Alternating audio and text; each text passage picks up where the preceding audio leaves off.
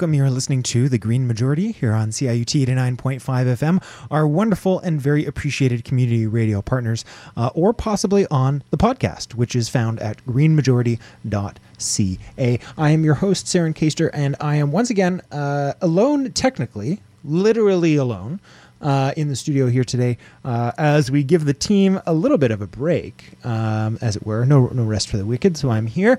Um, but uh, we have more great interviews for you coming up here, so no break for you, the listener, just for us, the producer, sort of. Uh, but we are giving you a break from the heavy content. So we do have uh, this is uh, part two of our uh, big ideas for 2019 uh, series. We have is sort of two and a half. We ended up getting two and a half episodes, so there's still one more to come next week. We'll sort of squish that into a half regular show next week. This week, however, we're going to be hearing from uh, the title holder that we've yet to get him a WWE slash F style uh, wrestling belt for it, but still the title holder nonetheless of all time most and possibly best I don't want to play favorites, but Tim's great. Uh, visits to the show. Tim Nash, who's our uh, economics expert, you might say, our market uh, correspondent, um, if that's not too much pressure for Tim. But he's great. He's the green economist. He's been coming on to the show for years, and he, as usual, showers us with uh, much more technical knowledge about finance than uh, I will ever possess in my entire body is in his little finger. So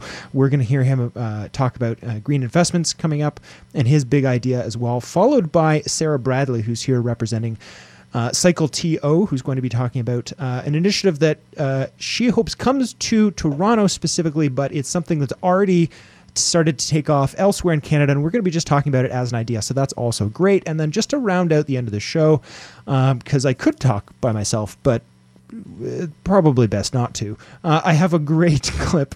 Uh, the it's the annual uh, playing of my uh, the Pale Blue Dot poem by Carl Sagan at the end of the show, as well as a really great clip about light uh, by Richard Feynman. So we have some uh, classic science around at the end of the program. Two great guests coming up before that. This is the Green Majority 2019 Big Ideas Holiday Show. so we're to get started now. This is Stefan interviewing Tim Nash.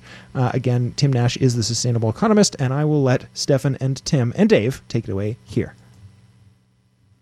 And welcome to the Green Majority here on CIUT 89.5 FM, or one of our wonderful radio syndicates, or perhaps on our podcast, which of course can be found on greenmajority.ca. Uh, we are in studio uh, doing our, some of our holiday shows, which are all about big ideas for 2019. I'm in studio with Dave Hostetter and. That's Dave. Thank you for that, uh, and uh, Saren Kaster as well. And this, we are just doing interview after interview after interview. And today, or right now, is Tim Nash, the sustainable economist. Tim Nash, how are you doing? Hey, hey, I'm doing well. I'm doing well. I'm trying to get my my hopeful, optimistic vibe on for yes. 2019. There we go. Yeah, exactly. That's where. Yeah, we're we're, all, we're descending slowly in 2018, yeah. but 2019 we're all convinced is going to be. Actually, you know, there's not a lot of. It's going to be a flowering of pure beauty for us all. A flowering, okay, a flowering of pure beauty. All right, we'll take that optimism into this conversation.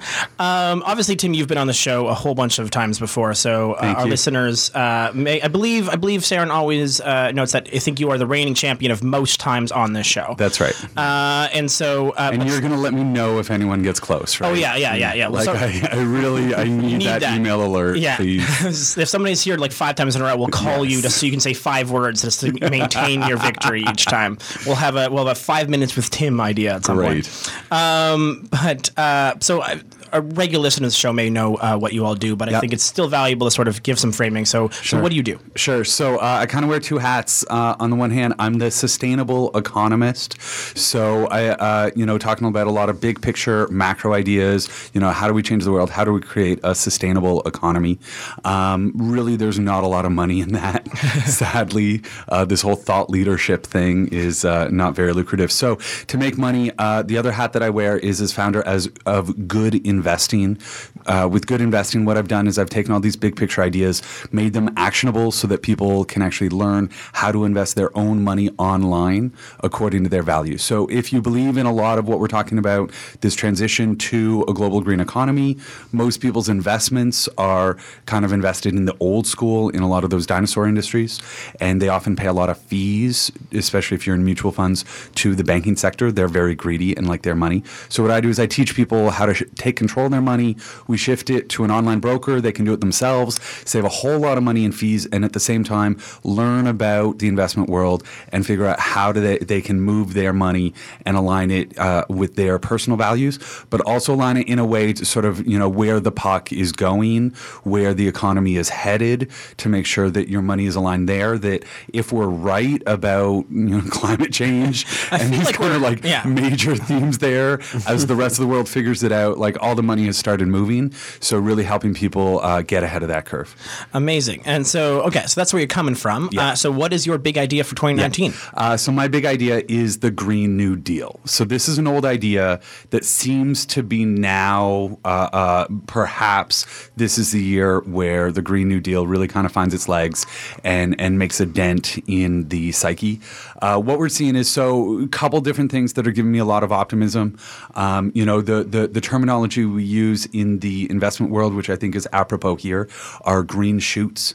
So these small little green shoots of new, they're not quite yet plants, but you know they tend to grow well out of the fertilizer, out of the the the excrement. I think I'm allowed to say on the radio, which you know we've seen a lot of here in 2018. And so what I'm seeing emerging from that is this concept of a green new deal. Uh, governments right now, it's kind of this funny situation where the economy seems to be doing well. Uh, lots of jobs available. Unemployment's quite low, right? Uh, we seem to be, you know, all the indicators are positive, and yet people feel that the economy is in a very precarious situation right now. Uh, nobody feels confident. Even though, you know, seemingly if you just looked at the data, you know, we should, but nobody does. So there's kind of this funny reaction by governments where we're still seeing, you know, the government of Canada uh, spending a lot, um, you know, running a deficit. Uh, in the US, you know, they've got a massive deficit. So, you know, it's kind of a funny scenario, but but governments are still looking to invest in growth. The question is what type of growth should they be investing in? So uh, the optimism that I'm seeing is, uh, you know, now with the Democrats taking control of the the, the Congress, the House of Representatives, uh, some younger. Uh, uh, elected representatives. Top of that list is Alexandria Ocasio Cortez, and um, and that she's kind of finding her voice in Congress as this progressive leader, leader of this sort of progressive wing of the Democrats, and they've been aided by something called the Sunrise Movement, which is all these kids in the US that are really, really worried about climate change. And they've been doing some really, really innovative, cool protests get, to get their message out there. But basically, that it's time for a Green New Deal where, you know, we're, this would be massive investments in green infrastructure. This would be job creation. So, specifically looking at energy efficiency, which is the highest jobs per sort of dollar spent. And, and that really looking at is this the year where governments are going to, rather than sort of investing in the old school infrastructure, uh, rather than having sort of tax cuts for the rich, uh, could we start to see governments making massive investments in green infrastructure Yeah. and that new economy? So, so just to, to sort of take a step back here, uh, you know, for those uh, those people who may not have have, have studied this, uh, what was the New Deal? The New Deal. Oh, geez, now you're testing my history brain here. I should have prepared for this better. uh, I'm going to say Roosevelt is going I- to be I- I believe guess. you're right. I believe you're right, Um, But this is like coming out of the Great Depression. Yeah, and if you can get some Wikipedia live facts fact to check support I've me. heard, exactly. I've heard the New Deal and and now why this is being called the Green New Deal described as uh, quite simply in terms of structure the freeing up of idle cash. Sure. Uh, in invested into things that people actually require. Yeah, and I mean it does come down to this idea of government support. So basically, like the my understanding of the history, and, and please fact check me on this, but is that you know we had the uh, we had the the Great Depression. Uh, things were in really really rough shape. Um, you, nobody knew what to do. Right, it was kind of unprecedented, and that so entering, I believe it was Roosevelt. It was Roosevelt, Thank you you. Who was just like, we're going to create the New Deal, and this is where the U.S. built out their their highway, interstate highway system. This is where they they built out a lot of the massive amounts of infrastructure that were rather on a state by state level, that were sort of you know nationally connected, um, and that really it was it was a sort of a, a make jobs program where it was like we're going to pump this money into the economy. We're going to build out infrastructure that we need anyway. That's going to have all these positive spin-off effects. Um, but that's really how we're going to get out of this economic recession, create jobs for everyone. It was really a job creation program, but do so in a way that's going to set us up for future growth right? That it's not just like, you know, make money on useless things, but do things that are actually going to catalyze what we call a multiplier effect in government, whereby for every like million dollars invested, that would then generate an additional, you know, uh, uh, five to 10 to 15 million dollars of additional investment, of additional uh, economic development. Um, yeah. And so that's, I think, am I right there? Oh, yeah, the one thing you missed, uh, which I think actually is, is somewhat interesting and important to sort of loop into the New Deal, uh, is that it also built out the, the social security state. It also Yes. it also built out the it also built out the, safety protections, safety, nets for workers, and for the, so it has this element of not just being. It sort of it ends up being these. What's interesting is I feel the New Deal did two things, right? It was a job creation economy piece, and it was also a uh, it was a protecting workers uh, Yeah. piece. Yeah. and and I feel like the Green New Deal, to some extent, and you can correct me if I'm wrong, is taking those two same elements. Like the, I think a Green New Deal includes basically a, a you know job creation element, includes a let's protect our workers and reduce Sure. income inequality So element. maybe like a guaranteed minimum income aspect. uh, yeah, something like that. I believe that. I believe their their actually is, is a jobs guarantee. Yeah. Um. And and then, but with with environment, right? It's like adding. You know, it's like it's like okay, we need a reset. Yeah. Uh, from a similar type of like 1930s, you need a reset to protect workers' rights and Right. protect humans from just like you know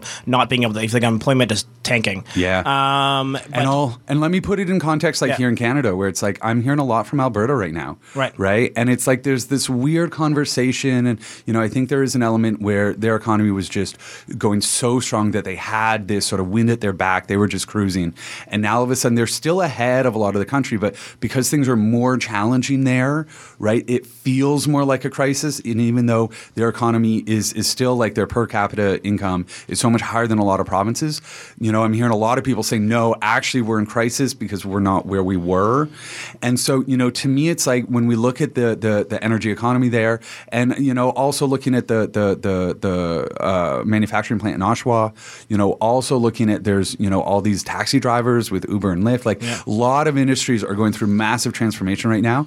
But if we stay focused on the energy sector in Alberta, you know, looking at it that that they want a path forward. Right. And they have all these skills and these abilities and you know all of this knowledge within the energy sector. It's just that sadly it's the energy sector that they're a part of is one that is going to be phased out over the coming decades. Well, yeah, and, and the, the green the green economy or, or green economy being a part of uh, of this just transition uh, seems to me to be quite quite important, right? Right. Like like the the ability to do the next thing. Yeah. Uh, from a standpoint of, uh, of of of these workers, especially, that's how you get them on board, right? That's they're it. not they are not going to be you know you cannot tell someone that we're going to put you out of a job. You got to Right. tell them we're going to give you a new job that is that that you can feel good about that you can move forward. This is in. it. And I think so for me, it's all about with Green New Deal and with 2019, it's all about creating those solutions. I think that this year, a lot of the narrative was like, you can't do that. For environmentalists, it was like, you know, we can't build a pipeline. You know, we can't, you know, people can't be commu- this, I, you know, with the carbon tax, which I fully support. Right. I think it's the best initiative. But we've seen the pushback from that where it's like, and people are saying, you can't tell me to change my behavior unless we have alternatives. Mm-hmm. You can't tell me to leave my car at home unless there is public transit that'll actually get me to where I need to go, unless I have those solutions. So I think now with the Green New Deal, the idea would be sort of to, to develop that economy in a sense of let's build out those solutions. And even if they are a little more expensive, you know, even if they are, you know, in terms of job retraining programs, in terms of, you know, minimum supports, um, that that stuff's not going to be cheap. But the idea is, is we're, we've kind of decided that we're going to run a deficit, even though the economy is good. Like this isn't necessarily the best sort of macroeconomic play right now. But I think everyone feels that precarity that that government needs to be seen as doing something, and so this is them doing something, spending that money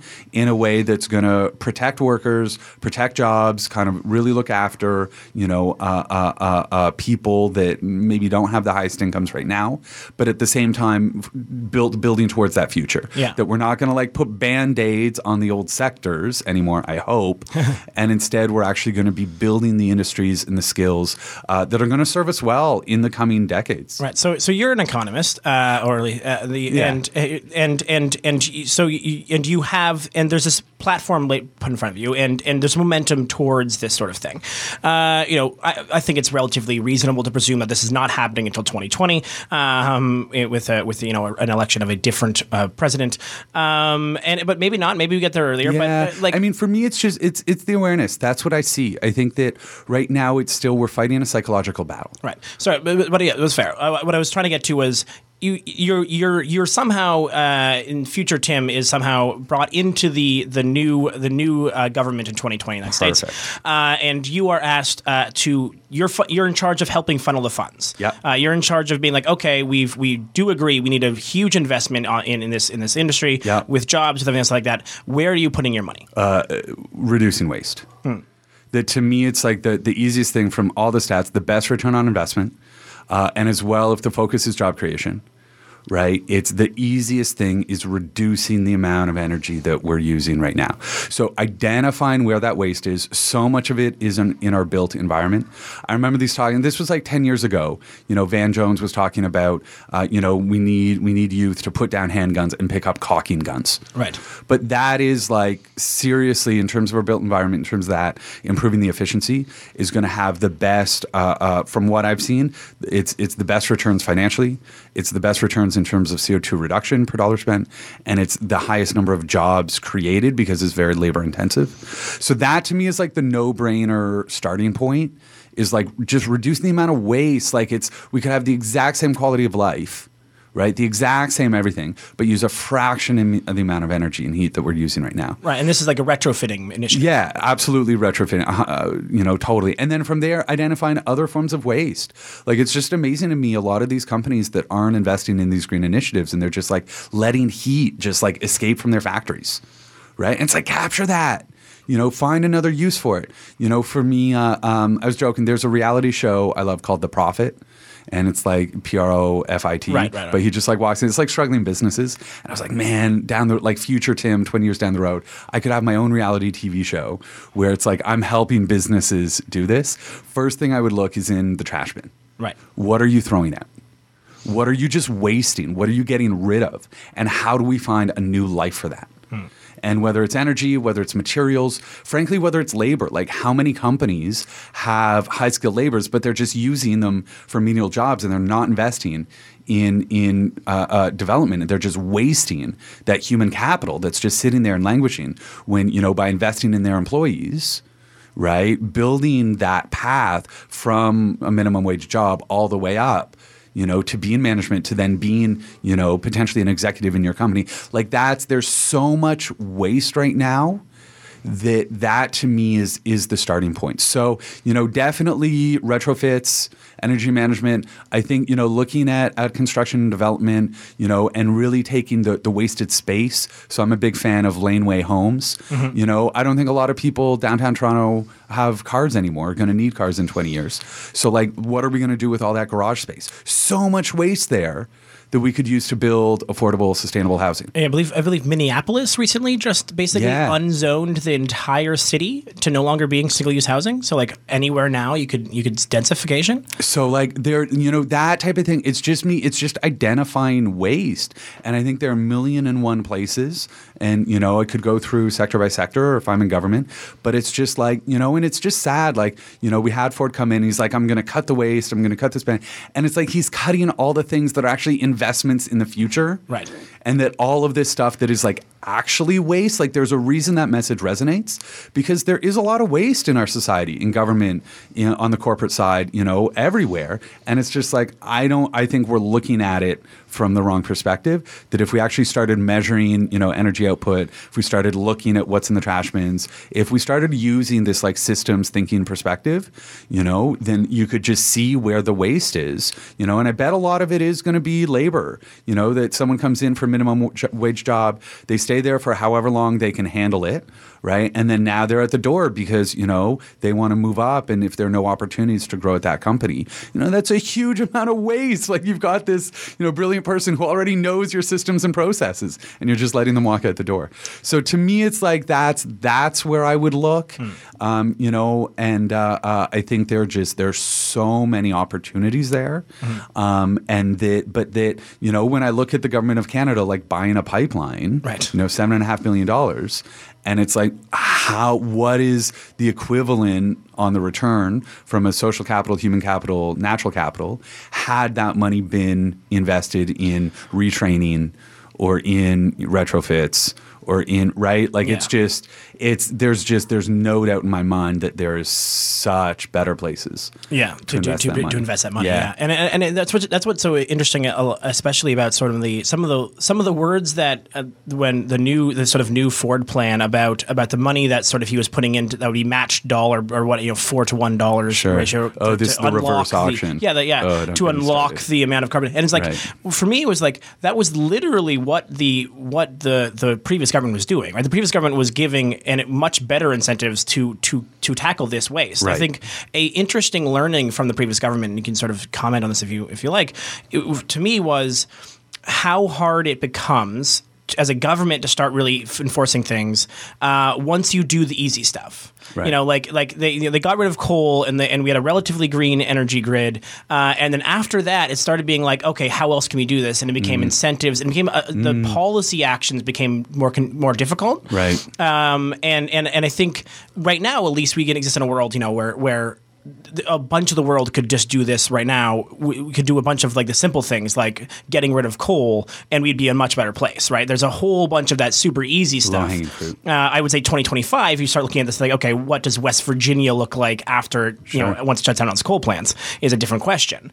Um, but but yeah, but from a standpoint of investing, um, or or standpoint of, of, of the government sort of understanding sort of where we're at uh, in in in the new in the new thing or the new. You know, 2019 was a. We're going to pretend it's going to be a brand new world. Um, uh, so where where do you sort of see that energy going? Where do you sort of see like if you know where like waste is a is a is obviously the first one. Uh, If you're in the city of Toronto, it's basically three things: it's waste, it's heat loss, and it's it's transit. Right? Those Yeah. are the three that are in, in the cities. Um, but like more of a macro scale um, or in a Canadian scale. Yeah, I mean, it's it's let the market figure it out. Right. I think that that's you know, and that to me is what's so frustrating about the conversations between governments right now is that you know, for the longest time we had conservatives looking for a market-based solution. We had you know progressives hoping for strict regulation, and you know, I think regulation has its place, especially when it's an obvious problem. Right. Right. So you know, you look at the examples of uh, what was it, uh, CFCs, HCFCs. Like that was a scenario where it was just like we knew exactly what the issue was. Regulation is going to be the biggest thing there. You know, when it comes to carbon, it's a lot more complex. There are certain things we can't really get away from. We can't just do a blanket ban there. So to me, it's like you know, rather than having the government pick and choose, there's always going to be this disconnect between good policy versus good politics, which kind of drives me nuts. Yeah. And so rather than that, you know, the ideal scenario is let the market figure it out. Uh, put money in the hands of consumers and, you know, make it known that the, the efficient options are going to be cheaper. Right. Um, put money in the hands of corporations. Uh, let them know that they need to meet their targets and that there are going to be penalties if they miss those targets. Um, and that really, uh, you know, from an investment perspective, it's figuring out, you know, that there is this transition taking place right now. There is this curve where some companies are leading the transition. A lot of them are lagging it um, you know, putting my investment dollars on the ones that are leading it, knowing that they're ahead of the curve, and then watching to see which one of the laggards sort of wake up the most. You know, it'll be interesting to see, you know, in terms of the oil companies, which ones sort of figure it out.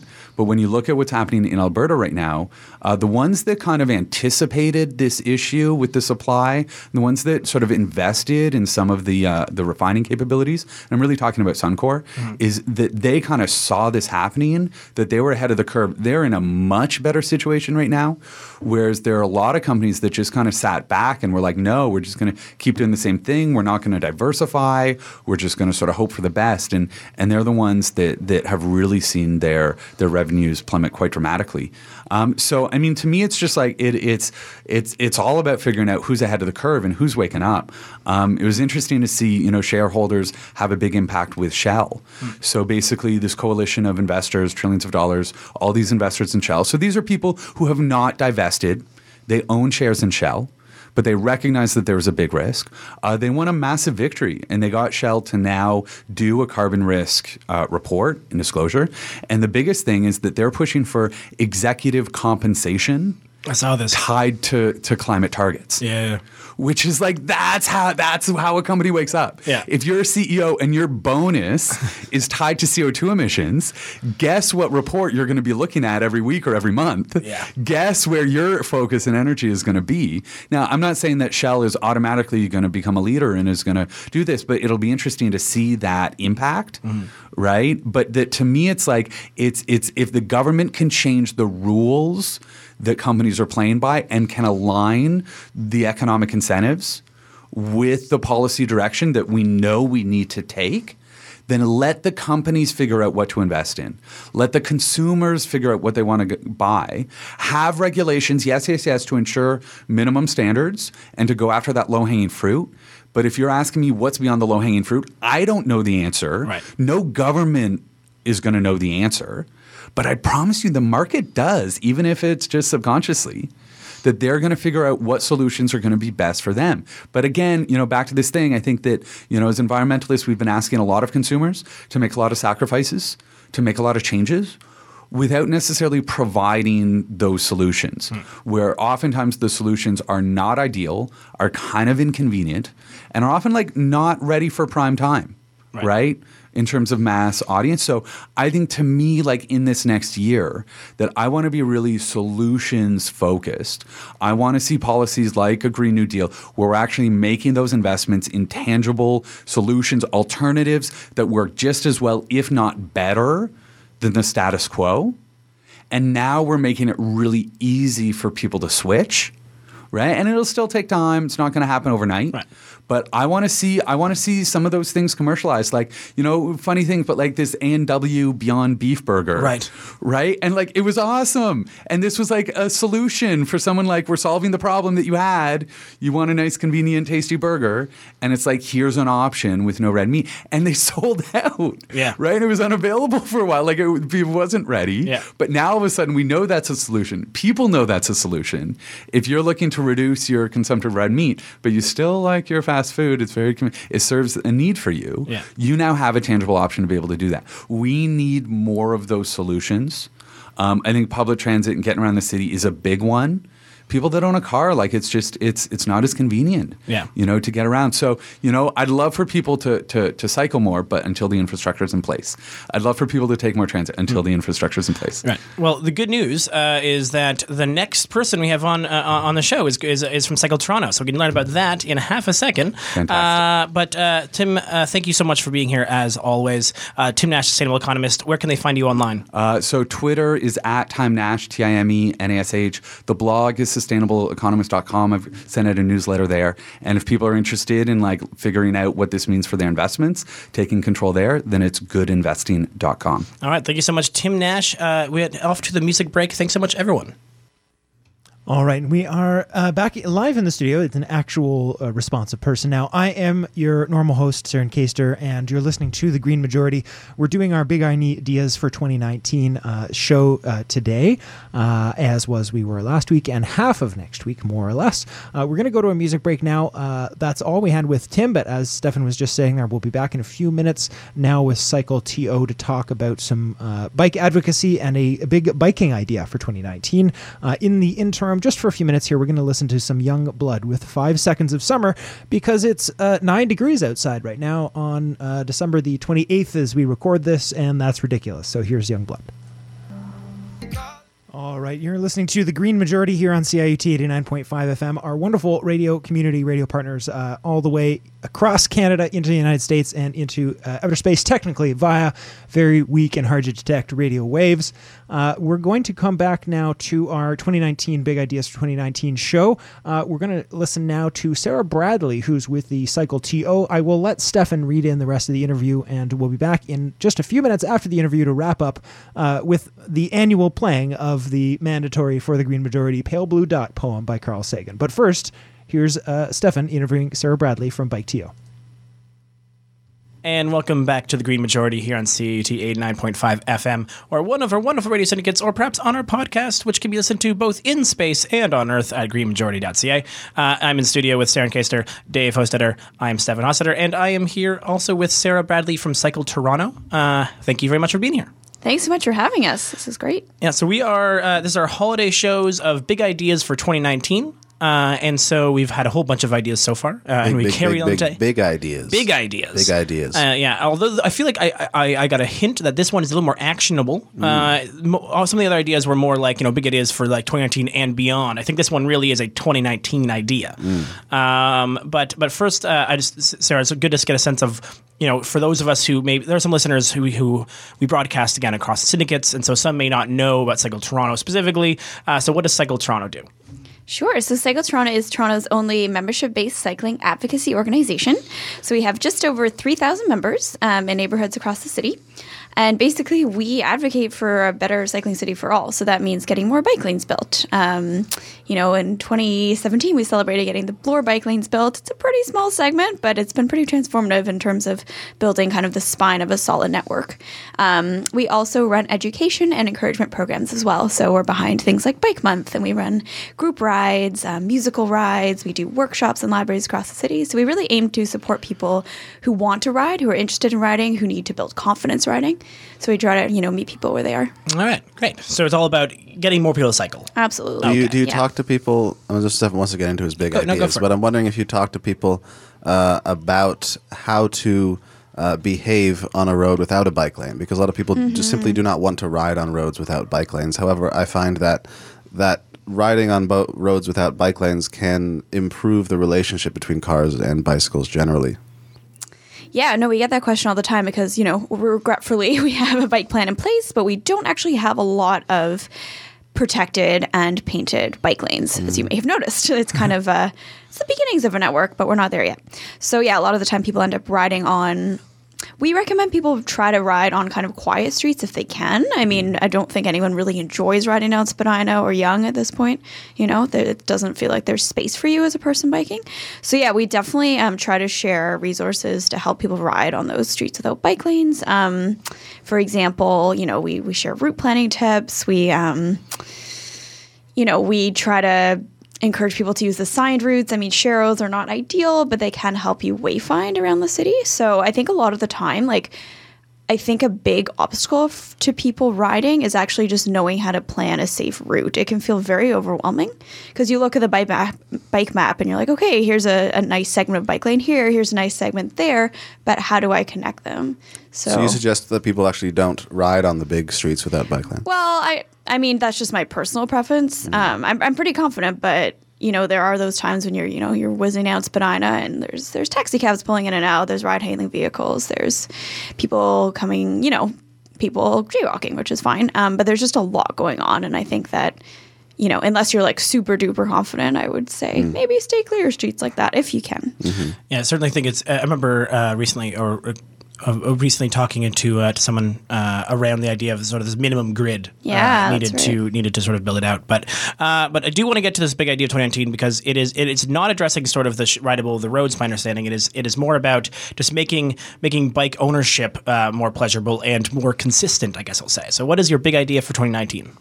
Yes, our big idea for 2019 is to end bike theft in Toronto. So, it's like the lack of cycling infrastructure is a big barrier to people riding, but so is having one's bike stolen. I think you talk to anybody who's been riding in Toronto for years and they've had at least one bike stolen. And we kind of accept that as the norm, unfortunately, because, you know, you can register your bike with the police. Um, that is a way to tr- sort of safeguard it. You can get insurance, but um, as you might know, the rate of recovery is extremely low. It's around 1% consistently since 2014.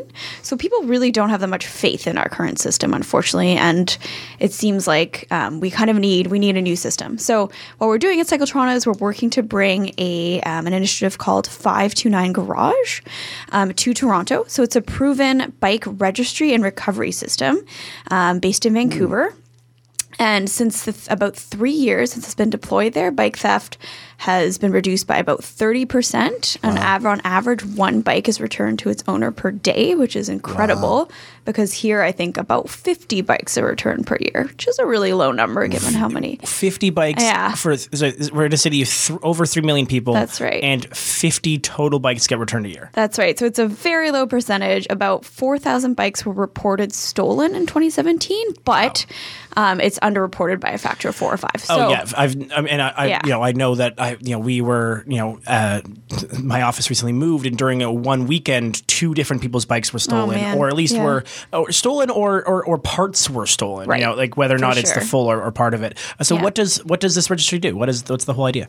So the way it works, it's kind of like a community-powered, like eyes on the street system. So it's an app, so people uh, download the app on their phone. It's really user-friendly, and what they do is they just take about, I think it's about five steps to register your bike. So you enter some key details, for example, the color, the model, any distinguishing features of it that that can uh, identify it as your own, and you take a photo of the bike itself and a photo of you with the bike to prove that you're the owner. So it's really simple. It takes about five to 10 minutes, I would say, to register your bike. It's, I would say it's more user friendly than the current system we have now. And so you enter all your information into this system. And then what happens is that if your bike is stolen, you report it on this app and it immediately sends it an alert. So anyone who has the app um, receives a notice with all the details of your bike. And then it's like a neighborhood watch type system. So people look out for it. And the, the idea is that. Um, when bikes are stolen, they're often moved really quickly, whether it's to another part of the city or even like, you know, across borders. Um, and so the quicker that you can get that alert out, the better. Um, and it's cool because I think a lot of the time people in Toronto are really keen to, to do something, to take action when a bike is stolen, whether it's their own or their friends or just, you know, people have empathy. And so giving them an, a, an easy way to connect and help get people's bikes back, we think could be really transformative. And, and and so they and then so the so that everyone gets this alert and they look up for it and then and then someone finds it. Is there a way to report it once you find it? Like, do you? Yeah. So what's yeah? What's the sort of next step there? Yeah, exactly. So you'd report it again through the app, and then the person, the, the owner of the bike, would get that alert. And and so um, I'm actually not exactly sure how it works. I should find out more. But I think the idea is that the the person reports it and says where where they've seen it, and then um, I'm actually not sure.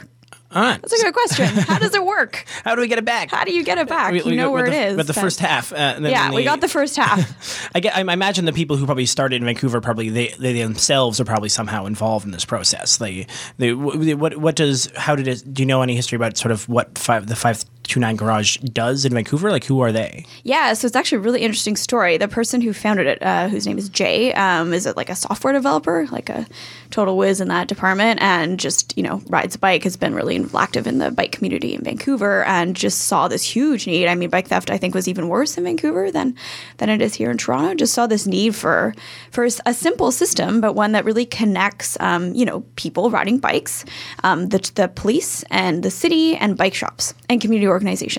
So just a really a way to bring all of these groups together, and they all kind of, you know, they have they're working towards the same goal, but there was no tool to help them work together. And so for us, um, Cycle Toronto, we have great relationships with a lot of local bike shops in Toronto, and we see this as a great way for bike shops to help people register their bikes. Oh, I should have mentioned.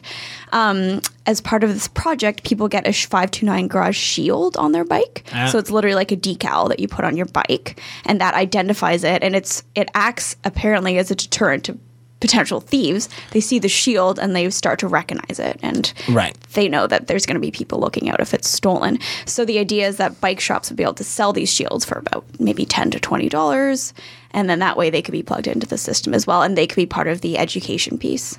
Yeah, because I, I feel that seems to be like a, a big piece of this. Is I, I don't actually know what happens so often with bikes when they get stolen. Yeah, I, I sort of of always I sort of always presumed they ended up in sort of these scrap yards that then sold sold sold sold like makeshift bikes in some other capacity. Mm-hmm. Um, and so sort of bringing the bike the whole bike community involved into it would would allow you to maybe sort of you know get that part sort of separated from the Mm-hmm. from the whole scenario.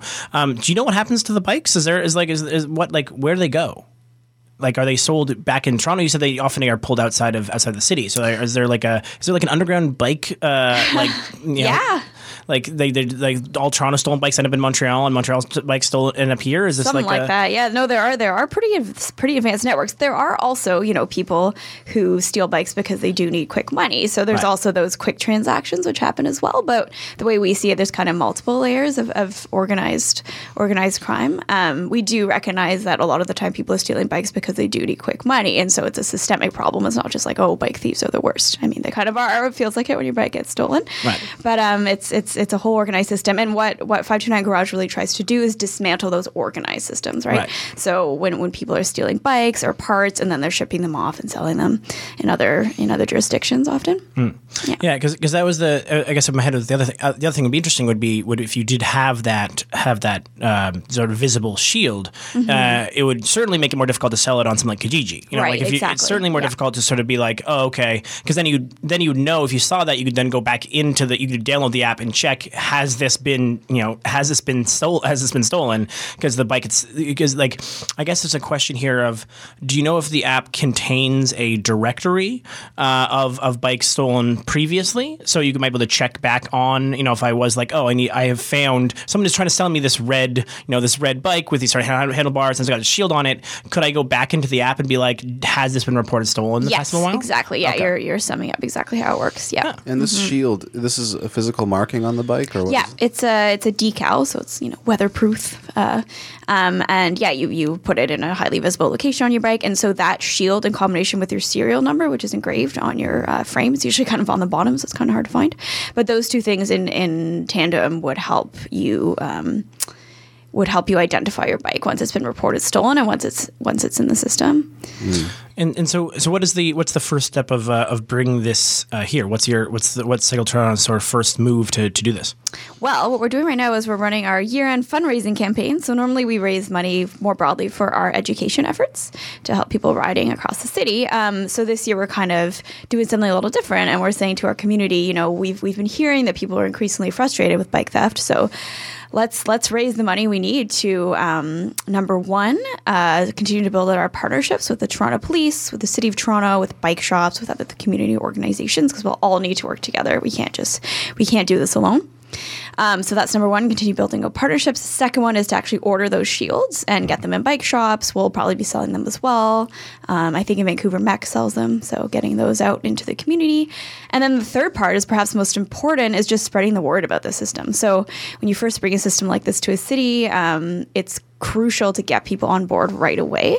And so we see kind of spring leading up to bike month when people are thinking about getting bikes, getting back on their bikes. We see that as a really opportune moment to be, you know, through our outreach stations, having people be able to register, download the app, take five minutes, to register their bike right then and there and get a shield right then and there. And so really supporting people to become part of the system. That's what we see our role as. Uh-huh. And, and so uh, from a from a perspective uh, from Vancouver, has this expanded anywhere else, or is it Vancouver sort of it's is it only there and Toronto would be sort of second? What's the No, it's um, it's quite, uh, it's in quite a few cities across. I believe it's mainly in the Pacific Northwest, so it's definitely in Seattle. It might be in Portland. Um, Vancouver is where you, I think it's kind of the nexus. Um, they've really seen transformative um, impacts. Um, but yeah, it's in it's in quite a few American cities, but uh, hasn't come east yet. So uh, we we uh, we see a huge opportunity to bring it here, and our goal is to get about twenty thousand bikes registered in the first year, and really just grow exponentially from there. Oh wow! So how many? Do you know how many bikes are registered in Vancouver? Like, what's the? I Or do not. Okay. I, I can get back to you. It's it's a very high number. Yes, well, like it's, it's, you know, it does make sense from a standpoint of, of, of, of trying to, you know, these are what's interesting about this. Uh, th- I remember when I went out to purchase my bike. Um, it- now it's like five six years ago, uh, and I was making this decision between sort of like you know it was like a two hundred dollar beater or like actually invest in a in a bike, um, you know, and and uh, ultimately I went with sort of the investment route because I was like, well, this is my primary mode of transportation. For sure, yeah. Uh, but of course, then it also led me to be doing be hyper vigilant about the concept of it, of it being stolen because I did not have the, I could not buy it again. Like that was it was like I had a bike or I was not going to have a bike. There was not this sort of opportunity to sort of uh, to feel like like I certainly thought if it's stolen, there's no way I'm getting it back. Like that's Which is a terrible sure. feeling, right? When Oh, you're saying it's the way you get around every day, and Yeah. you know that. And you know, no no lock is infallible. So unfortunately, that's the reality. Yeah. Right, exactly. Yeah, and then and then not only is not only that, but also like I'm, I'm intrigued by the concept of the, of potentially this. Uh, if you were more certain, if you did have a better belief that this might be possible, would people start investing in better bikes? And then does the investment in better bikes make their riding experience more, you know, positive? Which means you know X, Y, Z. Like, is this a uh, is this sort of a first step towards a towards a, just a much stronger, say, bike culture uh, within within within a city? Um, and and so that that sort of the growth within that sort of community uh, is is possible when you are confident you won't lose a bike. Absolutely. I mean, um, you've probably heard this from people you know who ride, but often when, when somebody's bike is stolen, um, they just stop riding because they don't have the resources. They feel disillusioned. Um, they don't have, you know, a stopgap to help them keep riding. And so they end up switching. Um, and often that ends up really impacting the quality of life because if they're relying on biking to get around, they end up switching to transit, which, you know, is a lot of the time more time and, and money. It's, you know, Metro Pass is not cheap. Um, and yeah, most people are not necessarily in the position to be able to immediately get a new bike. You know, sometimes people end up borrowing a friend's, but like you're saying, if the bike doesn't fit or it's not in great shape and you don't feel like you have the resources to fix it up, it basically people just end up stopping riding. Well, maybe this is my own incompetence, but I'm still uh, slightly confused as to how the um, registration system in Vancouver allows more people to recover the bike. Because, like, if you have it in the hands of criminals, like, how is it that you're locating the bike, or how is it that you're registering the bike, uh, or how is the registry allowing you to then go and retrieve it? So I, I actually, sorry, Saren cutting in here. I actually Googled it while you guys were, Oh, were doing amazing. it. So uh, upon uh, reviewing their website as much as I could, they, it is even their website is lacking some detail on the specifics. But the definitely the impression that they give is that by uh, the implication seems to be that a lot of these things are not necessarily that they never find the bike, but that, that they, they if they do find a bike, it never gets back to the owner. And so the idea here and what they're really promoting, and in fact, their website actually promotes this to law enforcement. Like they're expecting law enforcement and city services to, to be their quote unquote customers, Right. Uh, not just uh, members. Is that we, hey, we're going to give you for free the uh, the the the tracking information. You just have to make use of it, and so they're they're sort of providing a service to allow these other mechanisms to be more effective rather than them themselves necessarily adding too much of a service. I think would be more of a way to look at it. Right. So, so what they're doing is they're dramatically increasing the number that are registered, and then also, and then way, easing ways to get it back. Because the police have uh, tons of bikes that they, that other people's bikes that they can't return that they just auction. Right? Yeah, yeah, because they don't know who owns them, Mm-hmm. uh, and so if you get them, is so it's this it's this extra step of now knowing who owns them that allows you to return it. Yeah, and they really are, and it's quite front and center that they're promoting the idea that before you buy any bike, you should check the system for it. So that is that's explicitly one of the primary features. Yes. All right, uh, so we are coming up to right near the end, but I want to give you. Uh, so, so if you want people want to get involved in this uh, or, or or learn more, uh, where can they do this, and and how can they help? Sure. So they can visit our website, which is cycleto.ca. And on our homepage, we have um, information about our end bike theft campaign, including how to contribute financially or simply just find out more. Um, people can follow us on social media. We're releasing new stories about bike theft every week. Um, so check those out. And yeah, we'll be um, hopefully deploying the system in 2019, pending the success of our fundraising campaign. And we'll hopefully be reaching people at outreach stations and um, across the city. So, yeah, look out! Look out for five two nine Garage in Toronto in 2019. All right, thank you, thank you very much, Sarah uh, from Cycle Toronto, uh, and we'll off to our music break. Uh, have a wonderful music time. I don't know, cut that out. And then I didn't because I like teasing Stefan. Oh well, this is the Green Majority we're listening to.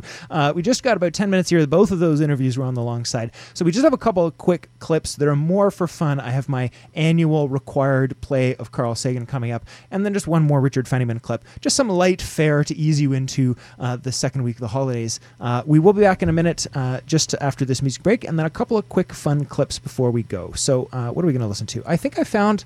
Yeah, that's right. I found some Joni Mitchell. This is Sugar Mountain from 1967. All right, so we are back. We're going to play the last few minutes here. As I said, you're listening to the Green Majority here on CIUT 89.5 FM. And we're going to play, as I said, the mandatory Carl Sagan clip. So this is just a couple minutes long, but I think once a year, everyone needs to think about this. Uh, I find it very centering, at least once a year. And then we'll be back with Richard Feynman to switch out the show. But here is the one and only Carl Sagan. vantage point, the Earth might not seem of any particular interest. From this distant vantage point, the Earth might not seem of any particular interest. But for us, it's different. Consider again that dot. That's here. That's home. That's us. On it, everyone you love, everyone you know, everyone you ever heard of, every human being who ever was, lived out their lives. The aggregate of our joy and suffering, thousands of confident religions, ideologies, and economic doctrines, every hunter and forager, every hero and coward, every creator and destroyer of civilization, every king and peasant, every young couple in love, every mother and father, hopeful child, inventor and explorer, every teacher of morals, every corrupt politician, every superstar, every supreme leader, every saint and sinner in the history of our species lived there, on a mote of dust, suspended in a sunbeam. The earth is a very small stage in a vast cosmic arena. Think of the rivers of blood spilled by all those generals and emperors, so that in glory and triumph they could become the momentary masters of a fraction of a dot. Think of the endless cruelties visited by the inhabitants of one corner of this pixel on the scarcely distinguishable inhabitants of some other corner. How frequent their misunderstandings. How eager they are to kill one another. How fervent their hatreds. Our posturings, our imagined self-importance, the delusion that we have some privileged position in the universe, are challenged by this point of pale light. Our planet is a lonely speck in the great enveloping cosmic dark. In our obscurity, in all this vastness, there is no hint that help will come from elsewhere to save us from ourselves. The earth is the only world known so far to harbor life. There is nowhere else, at least in the near future, to which our species could migrate. Visit? Yes. Settle? Not yet. Like it or not, for the moment, the earth is where we make our stand. It has been said that astronomy is a humbling and character-building experience. There is perhaps no better demonstration of the folly of human conceits than this distant image of our tiny world. To me, it underscores our responsibility to deal more kindly with one another and to preserve and cherish the pale blue dot, the only home we've ever known.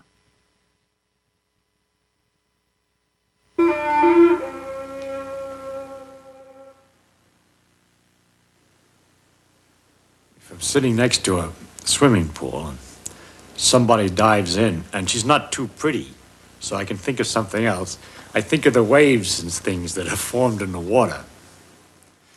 And uh, when there's lots of people have dived in the pool, there's a very great choppiness of all these waves all over the water. And to think that it's possible, maybe, that in those waves is a clue as to what's happening in the pool.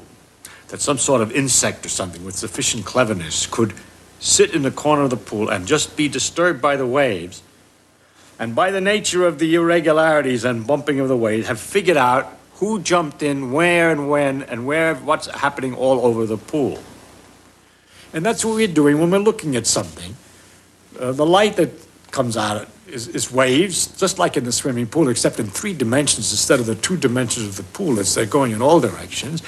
And we have a eighth of an inch black hole into which these things go, which uh, is particularly sensitive to the parts of the waves that are coming in a particular direction. It's not particularly sensitive when they're coming in at the wrong angle, which we say is from the corner of our eye.